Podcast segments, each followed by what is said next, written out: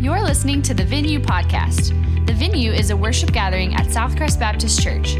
We hope that this podcast helps you find your greatest pleasure and purpose in Jesus. Amen. Man, what, what a great song, and thinking about all that we have in Christ, the freedom we have in Christ. I want to start today's message off just a little different.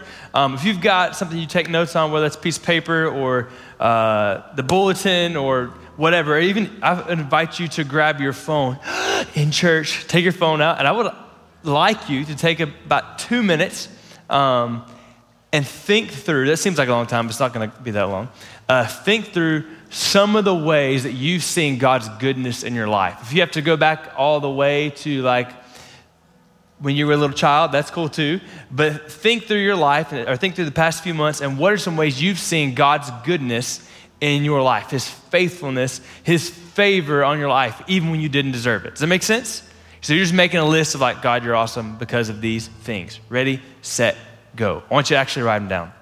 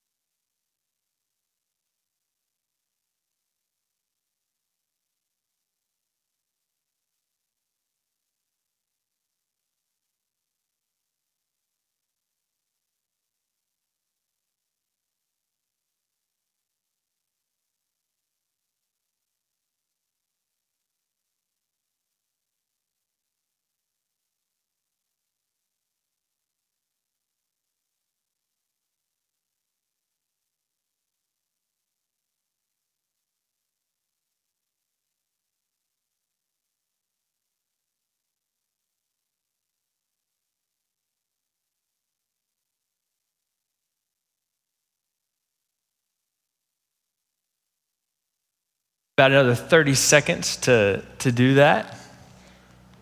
Don't stress out, you overachievers.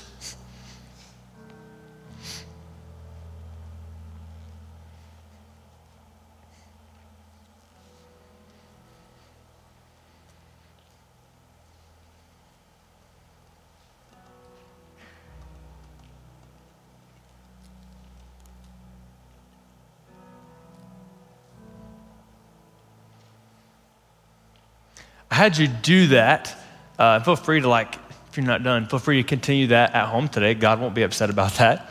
But I had you do that, one, because it's good. Like, too often we focus on all the negative going on. It seems like there's a lot of negative going on in our world. So it's good to focus on what is good. How has God been good to you?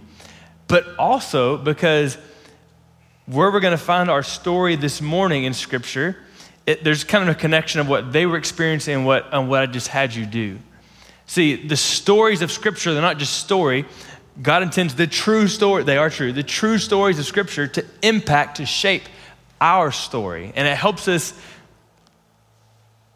better be transformed and shaped, which is the goal of Scripture, if we can see what are some of the connections, how, do we, how are we similar to the stories you find in Scripture. And so, where we find ourselves today, there's a connection in that as believers and them as God's covenant people, God has been really, really good to us. Amen? Let's try that one more time. God has been really, really good to us. Amen. Oh, that's better. Okay, good. All right. With that in mind, I want you to turn to Joshua chapter 24. Joshua chapter 24 where we pick up, we're kind of at, not kind of, we are at the end. It's the last chapter of the book of Joshua. And so, uh, so much has happened with the people of God. We're going to, uh, God's going to recap that in the text. And so I'm not going to recap it for you right this second. But they've come to the end of Him of God bringing his people into the promised land. So if you go all the way back to, to Exodus, really even Genesis, but then Exodus, where they're, they're sla- in slavery to Egypt, and then God brings them out, and there's this huge conquest finally in the book of Joshua. And now we're at the end of that in Joshua chapter 24. And God's going to, to really kind of remind them of, of all he's done, similar, not the same, but similar to what we did just a moment ago. So uh, I hope you're there with me in Joshua chapter 24, verse 1. It says, Joshua gathered all the tribes of Israel to Shechem. So let's just, again, not the same, but similar. They gathered together to be in the presence of God, kind of like we are, right? You see the similarity there. He gathered them together at Shechem and summoned the, the, excuse me, the elders, the heads, the judges, and the officers of Israel. And they presented themselves before God. And Joshua said to all the people, Thus says the Lord, the God of Israel, long ago your fathers lived beyond the Euphrates, Terah, the father of Abraham and of Nahor, and they served other gods. Then I, who's I? God, okay, God, took, it's getting really deep right now, okay? Just kidding. Then I took your father Abraham from beyond the river and led him through all the land of Canaan and made his offspring many. I gave him Isaac, and to Isaac I gave Jacob and Esau. And I gave Esau the hill country of Seir to possess. But Jacob and his children went down to Egypt. And I sent Moses and Aaron, and I plagued Egypt with what I did in the midst of it. And afterward, I brought you out. Then I brought your fathers out of Egypt, and you came to the sea, and the Egyptians pursued your fathers with chariots and horsemen to the Red Sea. And when they cried to the Lord, he put darkness between you and the Egyptians, and made the sea come upon them and cover them. And your eyes saw what I did in Egypt. And you lived in the wilderness a long time. Then I brought you to the land of the Amorites who lived on the other side of the Jordan. They fought with you, and I gave them into your hand, and you took possession of their land, and I destroyed them before you. Then Balak, the son of Zippor, king of Moab, arose and fought against Israel. He sent and invited Balaam, the son of Beor, to curse you. But I would not listen to Balaam. Indeed, actually, he blessed you. So I delivered you out of his hand. And you went over the Jordan and came to Jericho. And the leaders of Jericho fought against you, and also the Amorites, the Perizzites, the Canaanites, the Hittites, the Girgashites, the Hivites, and the Jebusites. I, sorry. and I gave them into your hand. And I sent the hornet before you, which drove them out before you, the two kings of the Amorites. It was not by lean in here a little bit. It was not by your sword or by your bow. I gave you a land on which you had not labored, and cities that you had not built, and you dwell in them. You eat the fruit of vineyards and olive orchards that you did not plant. So I went through there. Um, I don't know which translation you're using. I'm using the ESV, and I counted, really picking up in verse 3 on through verse 13, 18 eyes. Not like that you see with, that, but God saying, I did this, I did this.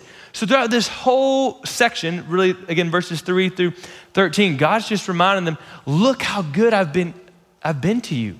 You, you, were, you were nothing, you were no one. You were actually, your forefather Abraham was worshiping other gods. But I made a people out of you, and I delivered you from Egypt. And then when, when it looked like you were about to be drowned in the Red Sea or, or uh, killed at the Red Sea, I made a way for you to cross. And then I eventually brought you into the promised land. And he says, You're, you're living in houses you didn't even build. You're, you're eating the fruit of vineyards and olive orchards that you didn't even plant. so God's saying, I've been so overwhelmingly good to you and faithful. And you, you didn't. You didn't deserve it. It wasn't like you worked really hard and earned it. I've just been good to you because that's who I am. Because we're in a covenant and I told you I would be good to you. So I feel like you can almost like, if this was a Israelite national convention, they're all sitting there and they're like, man, yeah, God, you've been good. We got a good life. We're in the promised land now. This is awesome. So verse 14 kind of comes out of nowhere and it's slightly awkward.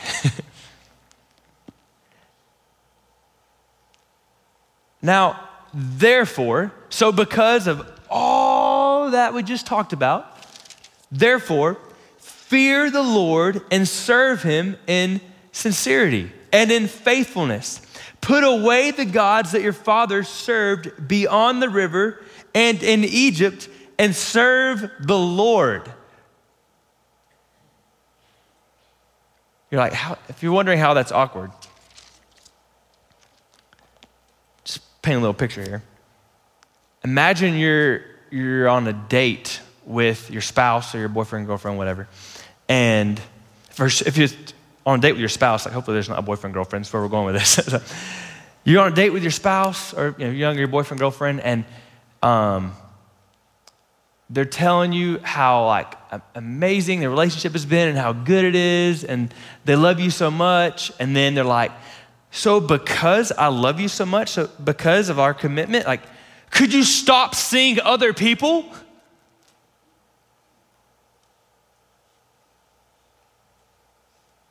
Cricket cricket cricket that, that's what's going on here. Joshua's before the people, and man, God's been so good to you. He's been so faithful. And again, we don't, we don't know, but like you can almost, you can almost sense as he's giving this like pep talk for all God's done, like, yeah, God's been so good to us. So he's like, so if that's if that's the case, if you agree with that, therefore, verse 14, therefore, get rid of these other gods. Like, quit two-timing God.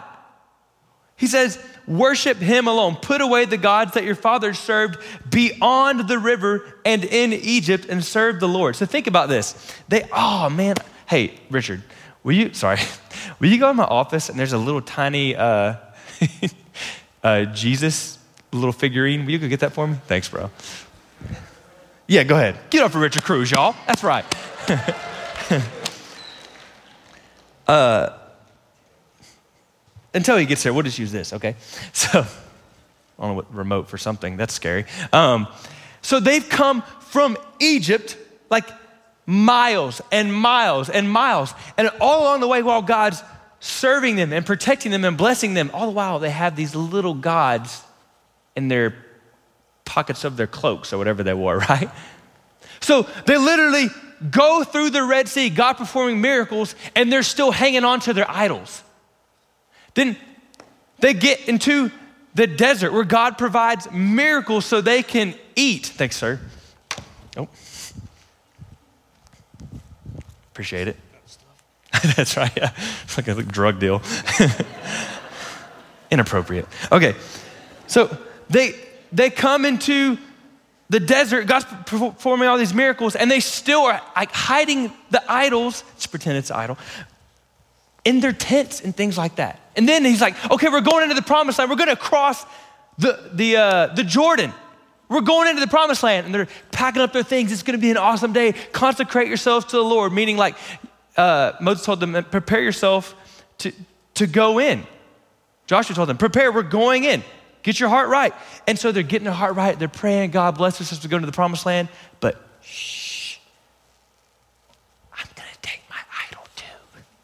They go into the promised land. They conquer all these different people. Really, God conquers all these different people for them. Again, He says, uh, You live in houses you didn't build, you eat from vineyards you didn't plant. I've been a blessing to you. And all the while, you still have these little idols you're clinging to. Verse 15 If it is evil in your eyes to serve the Lord, choose this day whom you will serve whether the gods your father served in the region beyond the river or the gods of the Amorites in whose land you dwell. So, key little point there. So, they've got these old idols from when they were back in Egypt, and they've also got these idols uh, from the land of the Amorites. So, these new idols. So, they've come into the promised land, this new culture, this new land, and they're like, huh, these new idols, these little g gods seem pretty cool too. So, they take them in. By the way, just quick note if you're like, what is up with these little idols that are made of wood and stone. Um, first of all, actual like carved idols like that still exist all over the place. I've been in India and you can go and for a certain price you can buy a little god, which seems crazy, right? Like to go and buy your god. Um, but I think the reason people are pulled into that is because it's something tangible, right? We like things that you can touch and see and even smell, and so it's it's tangible. So he says, Choose this day whom you're going to serve the, the old gods, the new gods, or, or if you're going to serve the one true God. The end of verse 15. But as for me and my house, we will serve the Lord. So basically, Joshua is drawing a line in the sand, line, not lion, line in the sand, and saying, We're to serve the Lord. My family and I, we're to choose to worship Him alone, not, not God plus these little idols that we're to keep in our houses and in our tents. We're to serve only God. You got to choose who you're to serve. So then, verse, I'm not to read all of it, but verses 16 through 18, the people, I love the beginning, it says, uh, then the people answered, Far be it from us. So they're like appalled that he would even suggest something, right? Far be it from us. Of course, we would only worship God. Why is it ridiculous that they're appalled? Because they're guilty. They still have the idols. Yeah, they, they're still hanging on to these. So they're acting like, we would never. And Joshua was like, but you are right now. Like, what is wrong with you? They say, look, we, we know what God has done for us. We're going to serve him alone. So then in verse 18, therefore we will also serve the Lord, for he is our God.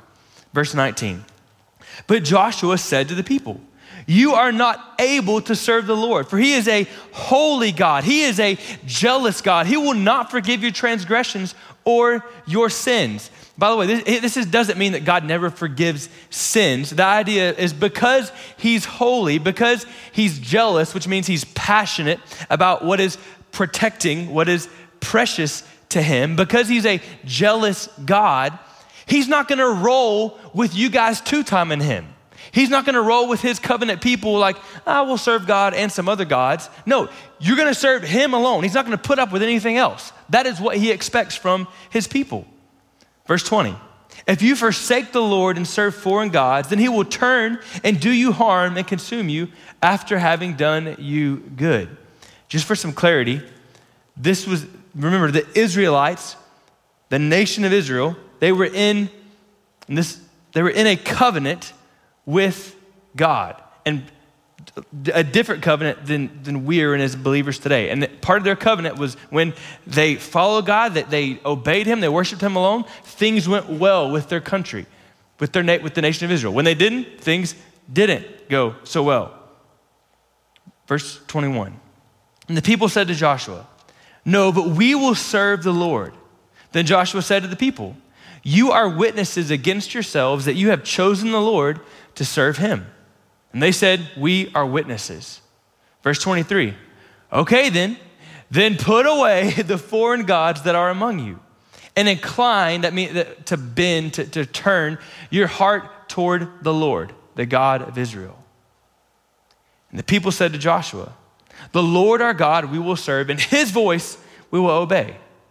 So Joshua made a covenant with the people that day and put in place statutes and rules for them at Shechem. Joshua wrote these words in the book of the law of God. And he took a large stone and set it up there under the terebinth that was by the sanctuary of the Lord. And Joshua said to all the people, Behold, this stone shall be a witness against us, for it has heard all the words of the Lord that he spoke to us. Therefore, it shall be a witness against you, lest you deal falsely with your God. So Joshua sent the people away, every man to his inheritance few things I want us to, to see real quick, observations. If you're taking notes, these would be good to write down, I think. Three things about this story. One, may ask it in a question first. Which came first? God's expectations of loving Him and worshiping Him alone, or, or, or the blessing? Which, which, in the story, which do we read about first? The blessings. God says, I've blessed you in all these ways. So, because of that, this is how you should respond. So, I've referenced this before, but Chance the Rapper's got it wrong, right? It's not when the praises go up, the blessings come down. No, it's the blessings come down, so the praises go up. Track it with me, right? So, the blessings come first to God's covenant people. It's the first thing. The second thing, even God's covenant people, those who are in relationship with Him, covenant, are prone to idol worship. So even people who, who know God, have a relationship with Him, the Israelites right here, are prone to worship other things. Uh, idol worship, to think about, to love, to desire, to pursue something more than God. Even God's covenant people are like that, or are prone to that. can fall into that sin.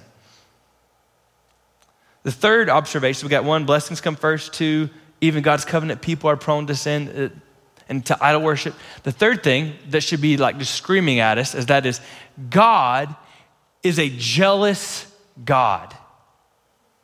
He's a jealous God. Not like jealous, like God's walking around and like, dang, I wish I had that. That thing's sweet. Not just envious. No, it's again, I said this a minute ago. He's passionate about protecting what is precious. Like, just to give a quick little metaphor, I'm, I'm jealous of my kids. Like, I'll just throw it out there. You try to kidnap my kids today, I will kill you. Like, like is that too much? I don't know. uh, that's totally fair, right? Um, a dad's, going to get an amen? Some of you are like, I don't know, today was rough. Maybe just let him borrow. I'll let him, you can borrow them for a day, okay? Just one day. No. He's a jealous God. Makes me, uh, Charles Haddon Spurgeon said, a jealous God, so the God of the Bible, a jealous God will not be content with a divided heart. He must be loved first and best. So, as a jealous God, he, he's not cool with, with his people saying, I, I love you, but also, I also actually kind of want to give my affection to this. To give another metaphor, it's like you don't stand at your, um, your wedding ceremony and look, at, look your spouse in the eyes, say, you know, I, I do, I want to be your spouse, but also I want to have somebody on the side. I kind of want a two time. Like, if that happens at your wedding, like, stop. Don't, don't go through with it. No, it's, it's wholehearted devotion. So, to kind of, if I could, you know, like to do this, summarize this passage, thinking in, in the ancient terms, this passage into one idea. It's what did God expect from the people he single handedly, remember all those 18 eyes? From the people he single handedly brought into the promised land. So, what did he expect from the people he single handedly brought into the promised land? He expected wholehearted devotion. That they would choose, that they would cross that line to be all in for him, to give him all their affection, all their worship, to be all in.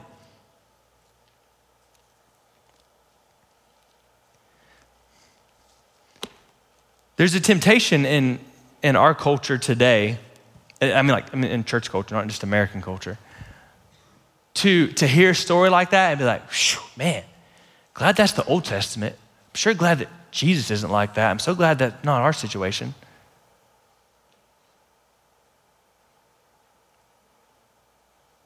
Is the God of the New Testament any different from the God of the Old Testament? No. You say, well, wait a second. They were, they were in a covenant, and isn't it a little different?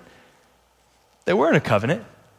But if you know Christ, you've come to him by grace through faith, you are in a covenant too, the new covenant. And the New Testament actually tells us that, that because it's such an amazing covenant that you're saved not with the blood of goats and bulls, but the blood of Christ Himself, the precious blood of our Savior, because you're saved by that blood, Hebrews says it kind of ups the ante. Your response to his covenant, your response to his blessings upon your life, it's an even greater expectation that you would follow in full submission and wholehearted devotion to him. See, even for believers today, just like, or very similar, you could say, to the Old Testament Israelites, the blessings come first. God saved you not because, you know what, it's not like he was like, you know what, you're, you're pretty awesome. I see you trying really hard. I think I'll let you in. No, He saved you by His grace. Even though you didn't, we didn't deserve anything. We deserve death, hell, and damnation, set, a, set a, uh, excuse me, uh, cut off, separated from God. He reached down and rescued you by His goodness, by His grace. It says we're saved by grace through, through faith, not by works. So none of us can boast. None, just like the Israelites, none of us can be like, man, I saved myself, did pretty good. No, he would say, no, you're saved in a salvation that you didn't build by your own hands. Y'all with me? It's a blessing. And as a result, or in response to that blessing of salvation, he expects wholehearted devotion. Where, where are you pulling that from? That's Old Testament. No, it's not. In Mark, a couple of places in Mark, one, he says, if anyone would follow me, he must deny himself, take up his cross, and come after me. So to follow me is not like just come to church and be happy. No, you're gonna take up your cross, deny yourself, give up everything to follow me. Also in Mark, he says, these are like edgy words. Jesus said, If anyone loves his father or mother or a son or daughter more than me, he's not worthy of me. God says, if you love, as much as you love your family, if you love your family more than me, so your heart is divided, you don't have a wholehearted devotion towards me, you're not worthy of a relationship with me. Mark 12, 29 through 31, he says, The most important commandment, and he quotes the Old Testament, is to love the Lord your God with all your heart, all your soul, all your mind, and all your strength. To love him with everything you've got. Jesus is a jealous God. He is passionate about you having a wholehearted devotion, love for him. Thank you.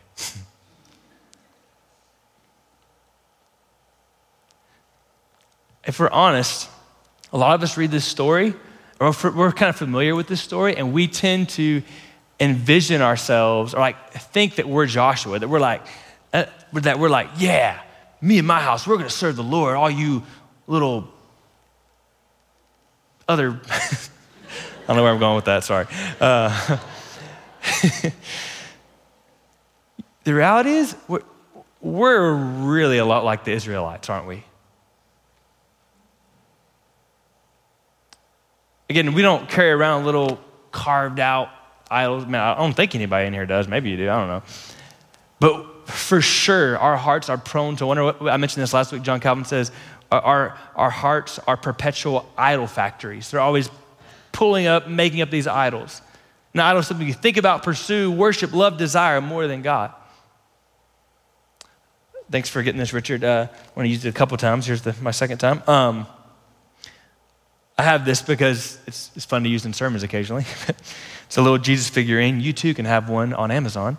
Um, but every Sunday, every Sunday, after the 11 o'clock venue, um, my wife and kids and I will go to my office where it sits over there. And every Sunday, Haddon always wants to go for the basketball because, like his father, he's incredibly athletic. Not really, just kidding.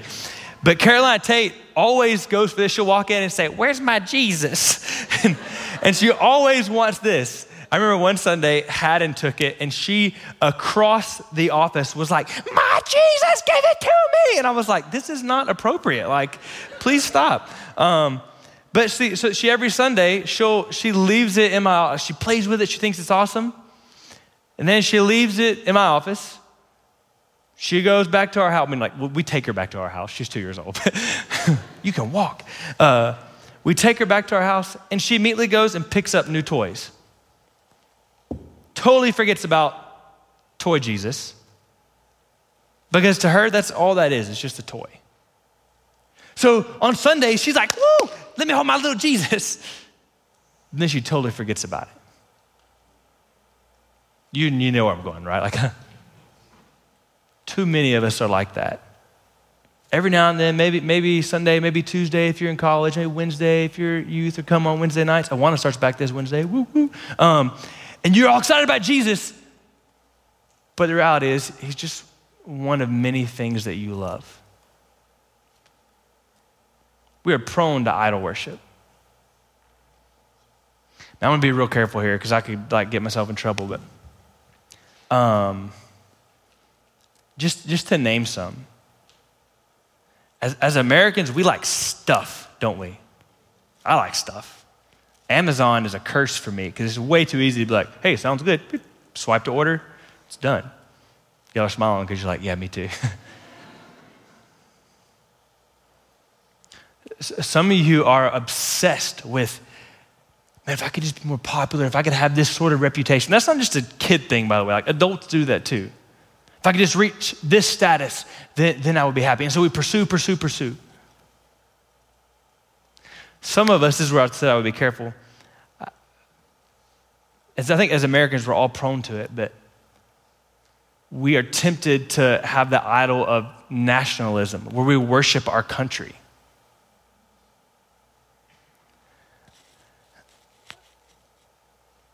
Mine's over there we mentioned the whole mask thing and Pastor Dave, we're not enforcing it, but this, this is my personal opinion. If you thought about, which I'm glad you're here, or if you're watching online, I'm glad you are no matter what, but if you were like, you know what? I, I think I may not go to church because if I have to wear a mask, I ain't going to worship.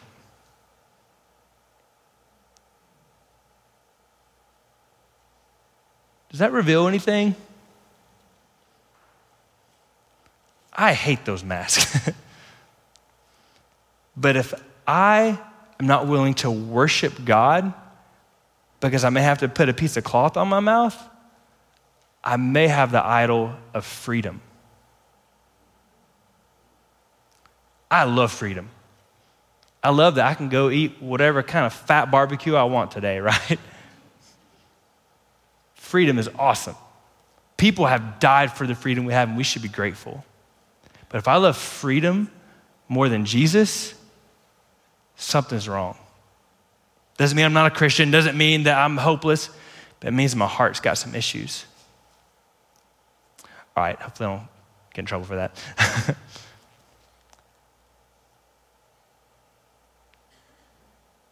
An idol could be just money. Sacrifice family, sacrifice faith in God, whatever it is, to just get, to just get money.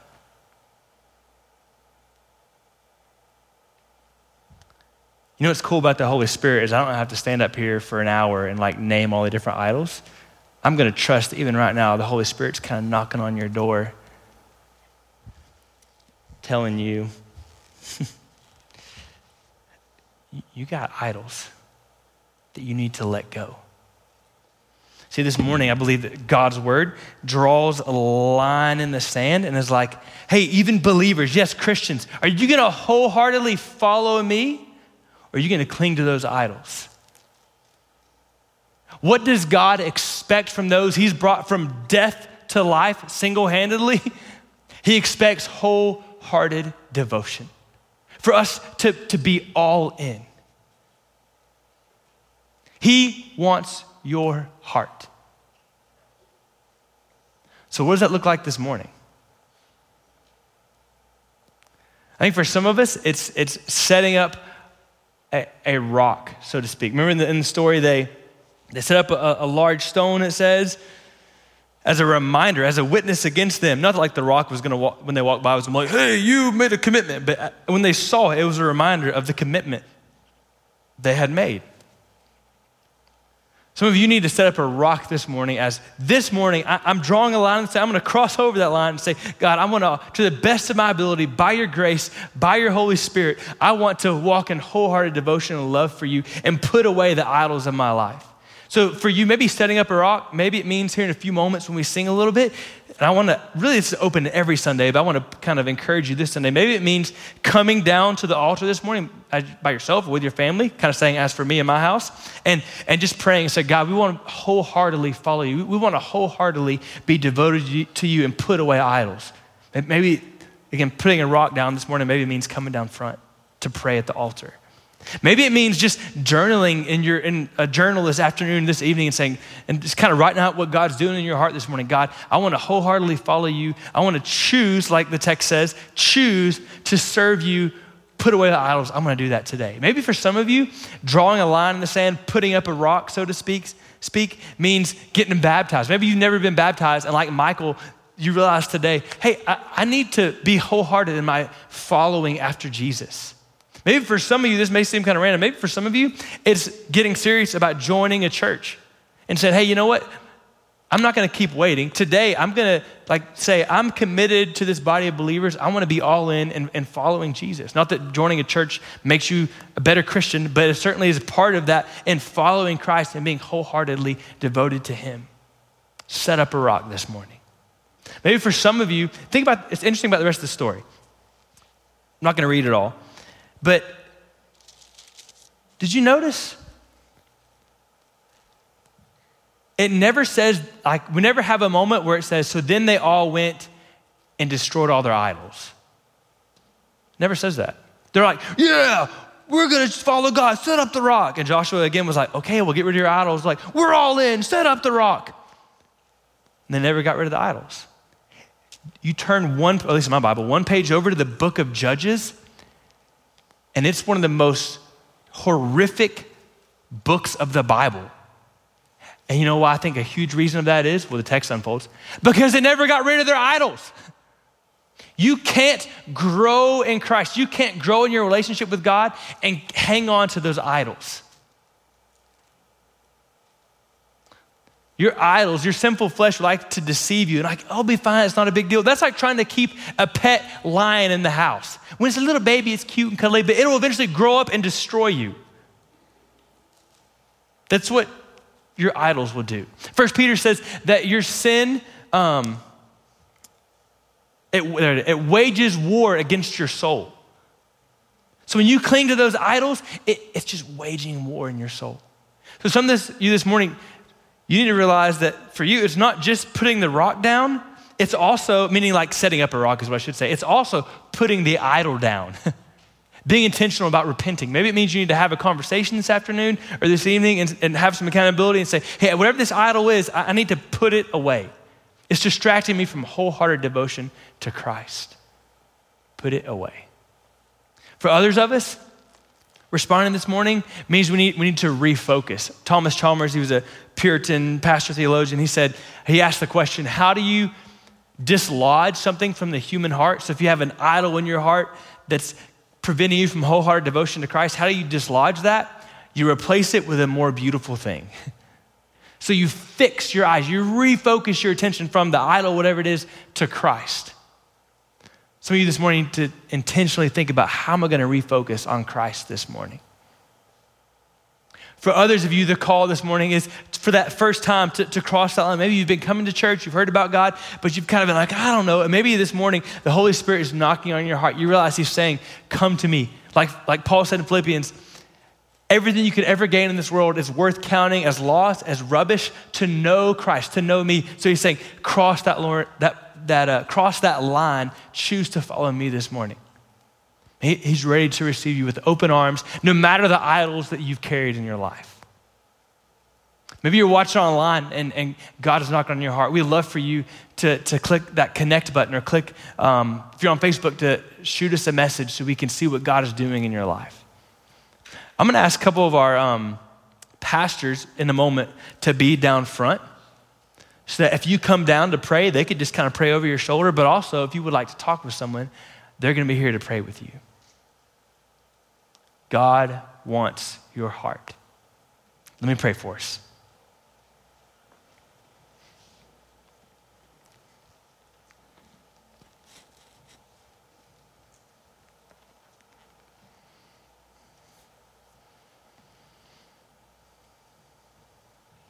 Lord, would you create in me a clean heart that loves you wholeheartedly? Lord, would you create in this people, your church, your children, would you create in us wholehearted devotion for you? God, I pray that you would ease our grip on idols this morning and they would fall at your feet. We'd realize that anything that we cling to, desire more than you is a terrible God, anyways, that leaves us wanting and hopeless.